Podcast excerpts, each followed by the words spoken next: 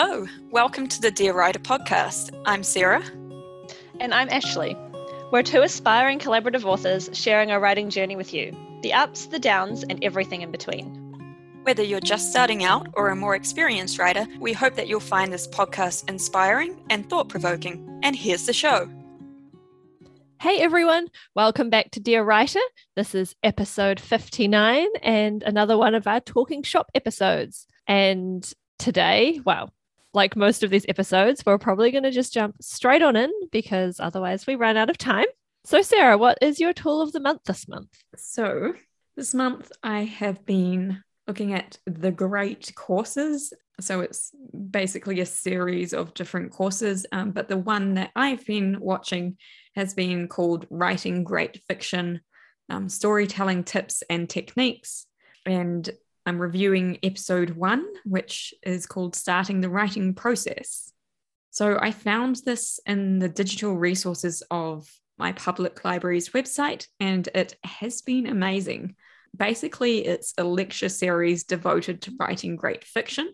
So I'm only going to go to the first episode, as I said, but it's 24 episodes long. Oh, wow. And covers, yeah, everything from characterization, evoking emotion in your readers, developing setting, all of that, and more that I haven't listed because I haven't, like, I started writing down the titles and then I was like, this is going to take me forever because it's like 24 episodes and you'd get bored if I just listed them all like episode one, this episode two. So if you're interested in it, for sure, go check out Writing Great Fiction, Storytelling Tips and Techniques. And it has the series there. I wonder if they have it at my library. Yeah. So the lecturer is a guy called James Hynes, who is an American novelist and who has taught a number of creative writing classes around the USA, including at Iowa Writers Workshop, the University of Michigan, the University of Texas, Miami University, and Grinnell College. So, quite a number of different places. And so, yeah, I just thought I'd let you know who the lecturer is so you can kind of look up a bit about him if you're interested again. And the first episode was devoted to discussing, as I said, about how to start your piece of fiction and how to overcome writer's block when you're faced with a blank page. And Hynes suggested that to make the beginning less foreboding, to break the question of how do I begin up into three separate questions. So he listed number one being the artistic question of what is my story about? Number two, the logistical question what technical decisions like narrator, verb choice, and so on will I make? And three, the psychological question of how do you gear up emotionally to begin? And so the lecture explored these questions and how you might go about answering them. He also used a very familiar structure to help with outlining your story in a very basic form. I'm sure that you've all heard of this particular structure at some point, probably during high school where he called it the five W's of journalism, but I just knew of it as the five W's. So who, what, where, when, and why. I just remember Mrs. Price saying that. who, what, where, why, when.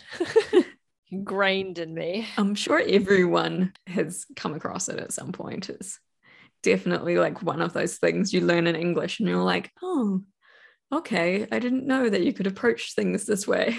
But when you apply it to fiction, it asks the novelist some interesting and useful questions. So, who being the characters, the point of view, your protagonist, what, what happens, what is your plot, where is in setting, how important is the setting to your story?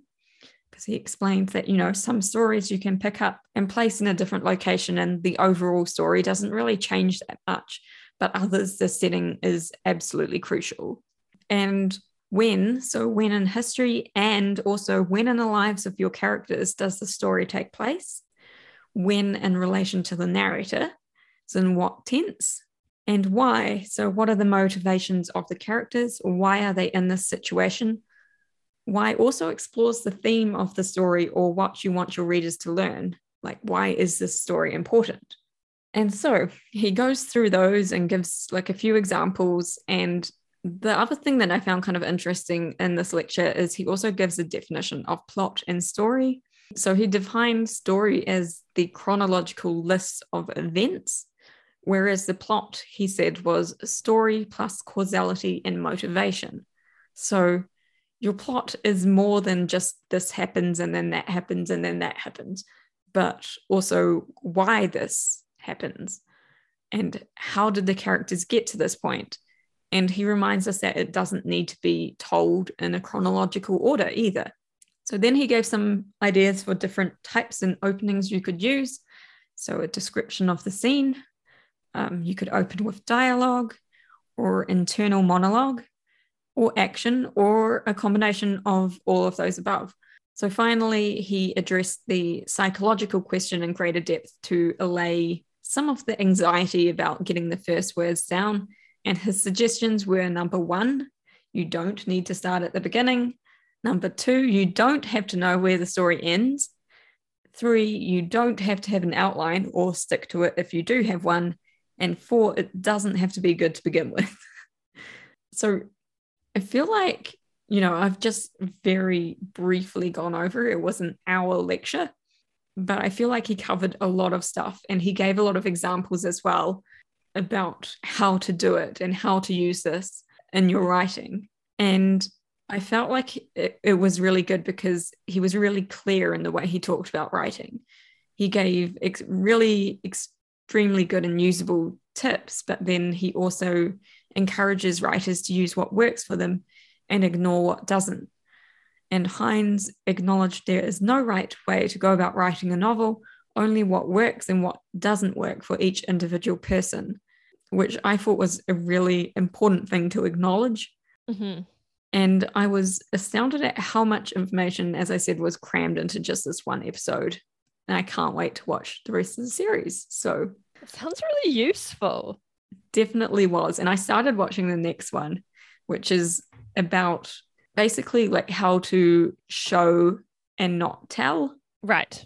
And basically, the premise behind this, he was saying, is you want to evoke emotion in your readers. You don't just want to tell them the story because if, if someone's told something, it's like, okay, okay, that's kind of interesting, but they're not engaged with it. And so mm-hmm. his next episode was basically focused on how to get your readers really engaged and feel the tension and stakes of what's going on in your story. So I thought that could be super helpful as well. And there were points like it's not just bland, dry lecture where you're like, okay, yeah, now I'm like falling asleep.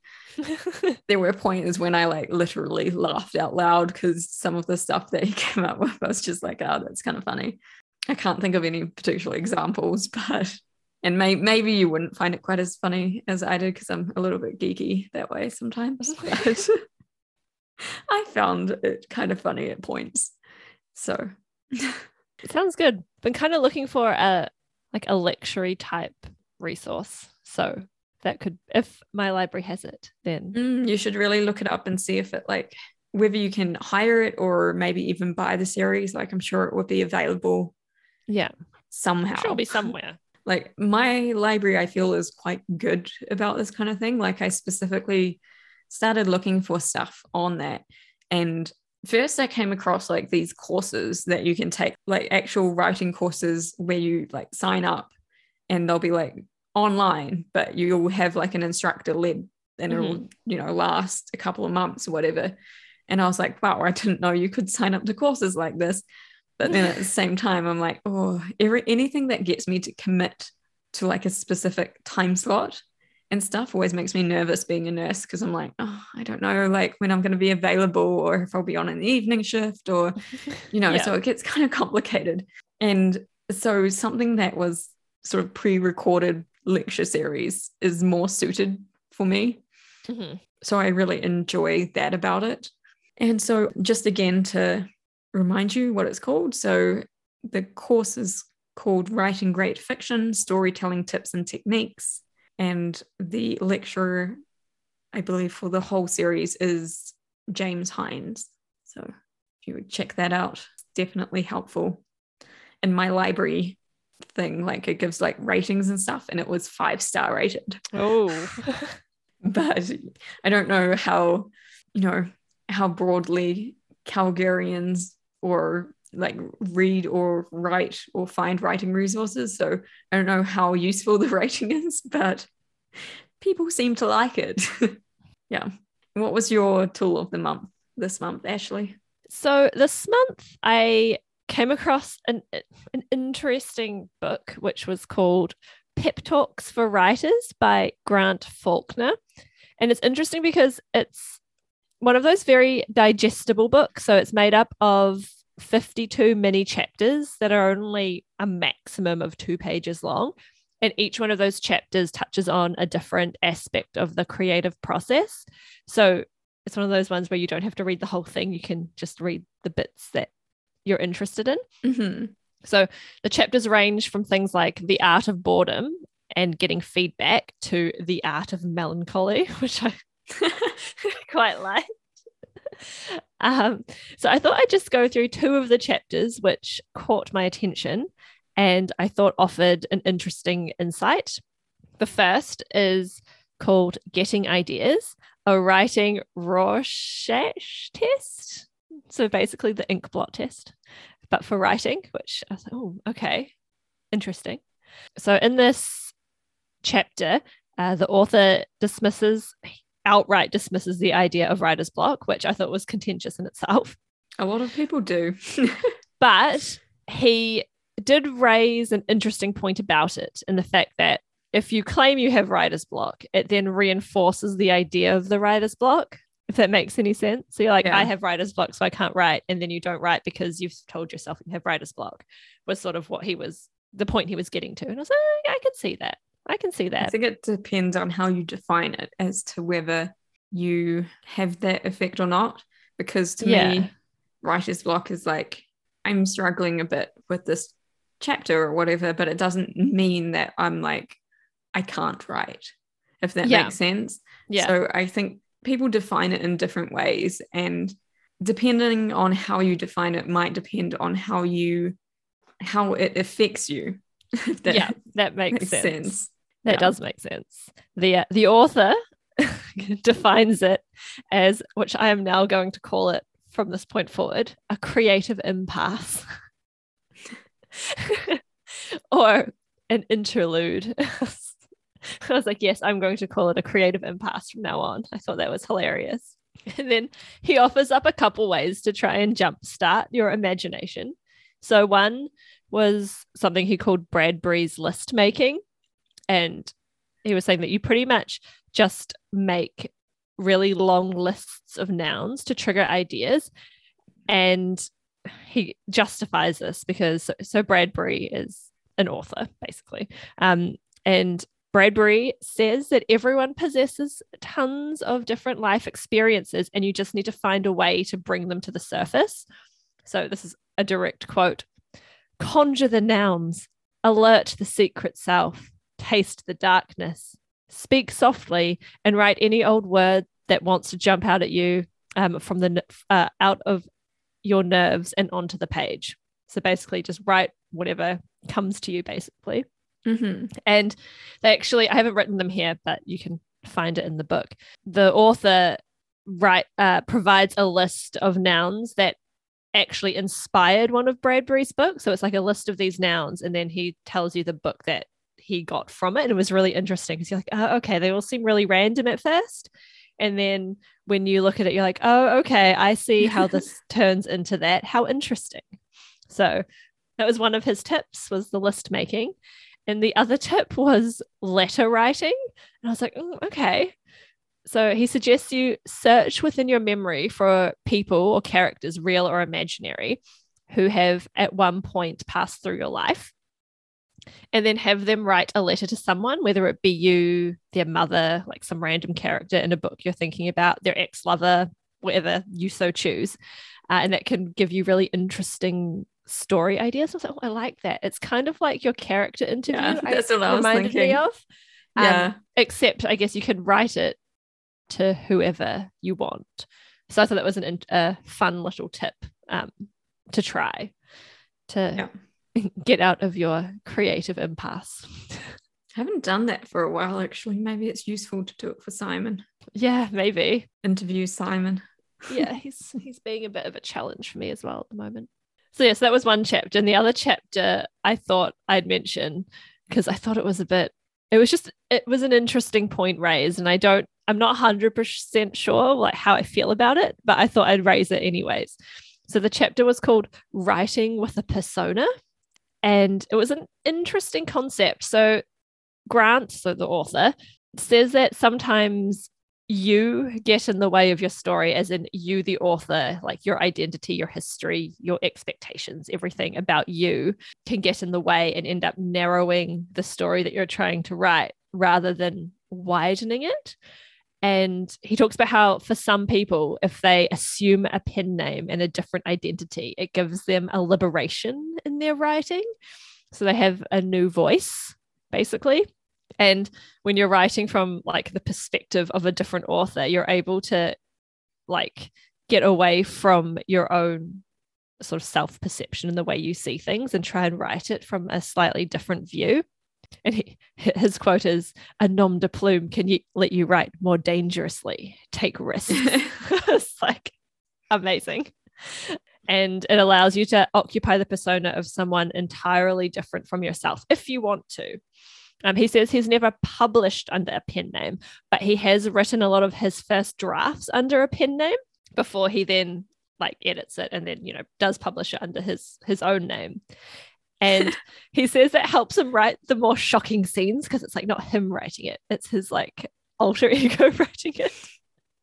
That's quite funny. Um, so he suggests just for a bit of fun to create a character, a name and background, and then write from this new character as the author and just write like a little poem or a short story or just a little excerpt of writing and see how it changes to your normal writing. And I was like, that sounds kind of amusing.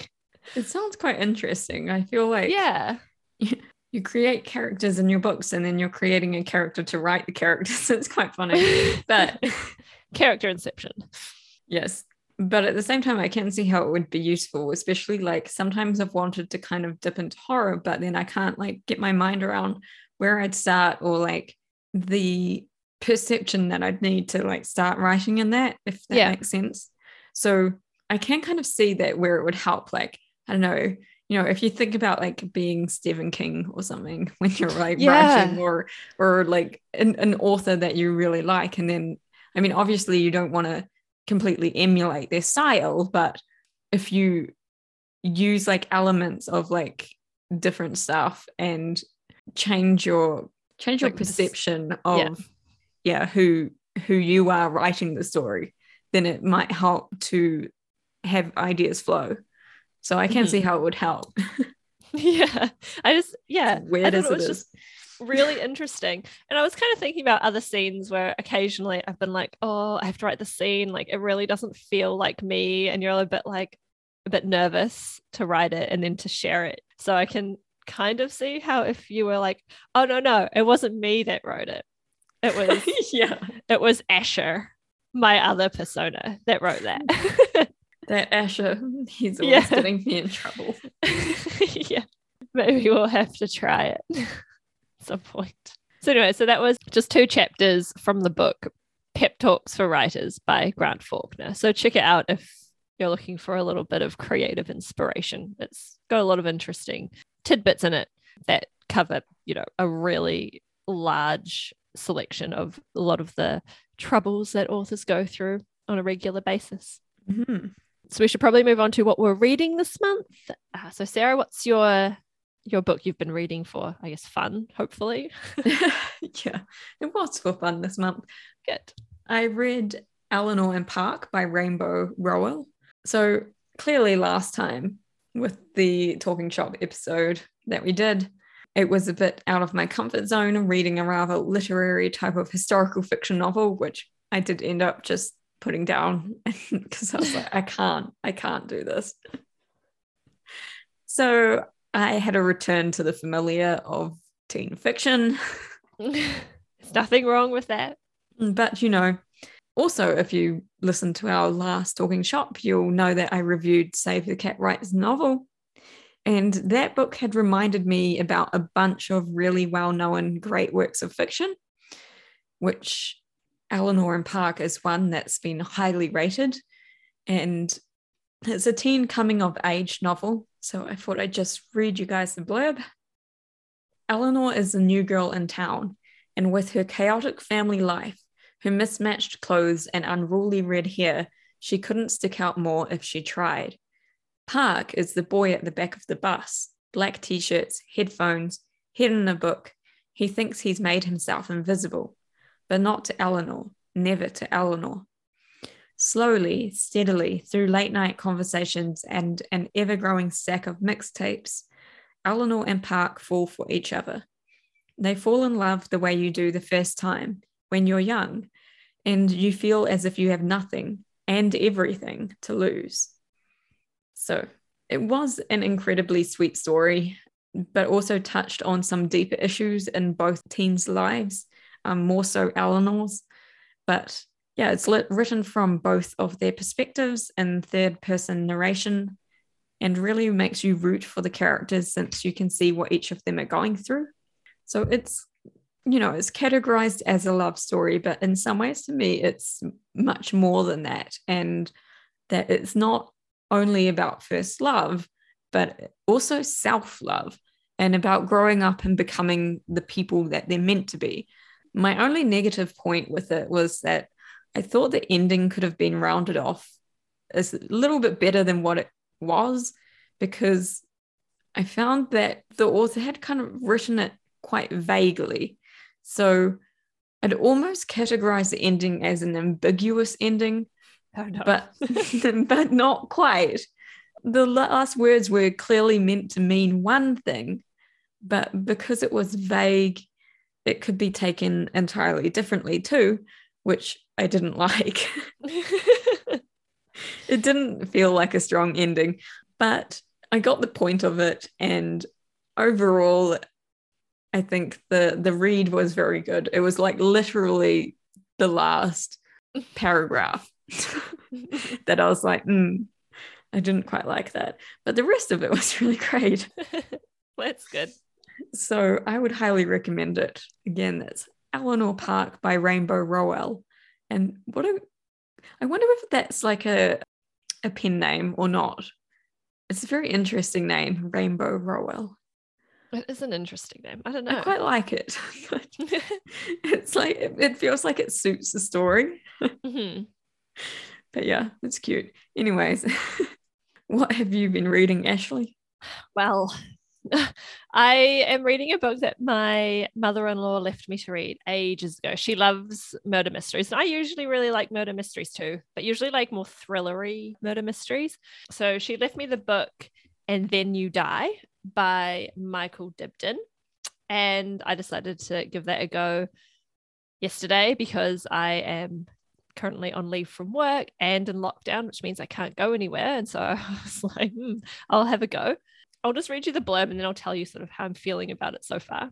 Aurelio Zen of Rome's Criminalpol is back, but nobody's supposed to know it. After months in hospital recovering from a bomb attack on his car, he's lying low under a false name at a beach resort on the Tuscan coast, waiting to testify in an imminent anti mafia trial. He has clear instructions to sit back and enjoy the classic Italian beach holiday. But Zen is getting restless, and as an alarming number of people are dropping dead around him, it seems just a matter of time before the mafia manage to finish the job they bungled months ago before on a lonely Sicilian road. Dot dot dot. So no one's died yet, which is a little bit. I'm like, "Mm, give me the murder, please. So there was not yet an alarming number of There is people not yet a dropping dead number. around him. Well, no, because I was like, oh, people are just gonna be dying left, right, and center. This is what I feel like I've been promised from the back, and so far, no one has died yet. And however, he is just laying low on the um, the Tuscan coast. Yeah, he's been to the beach. He's had a, a nap. he's walked to the restaurant. It was quite a lengthy walk.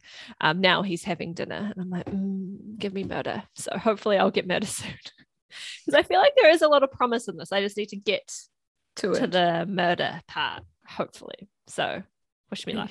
We've had a, a long build a up. long build up. A long build up. So I'm hoping for that it's going to make up for it shortly. I'm not going to put it down yet. I, I feel like the murder's coming and that it's going to be good.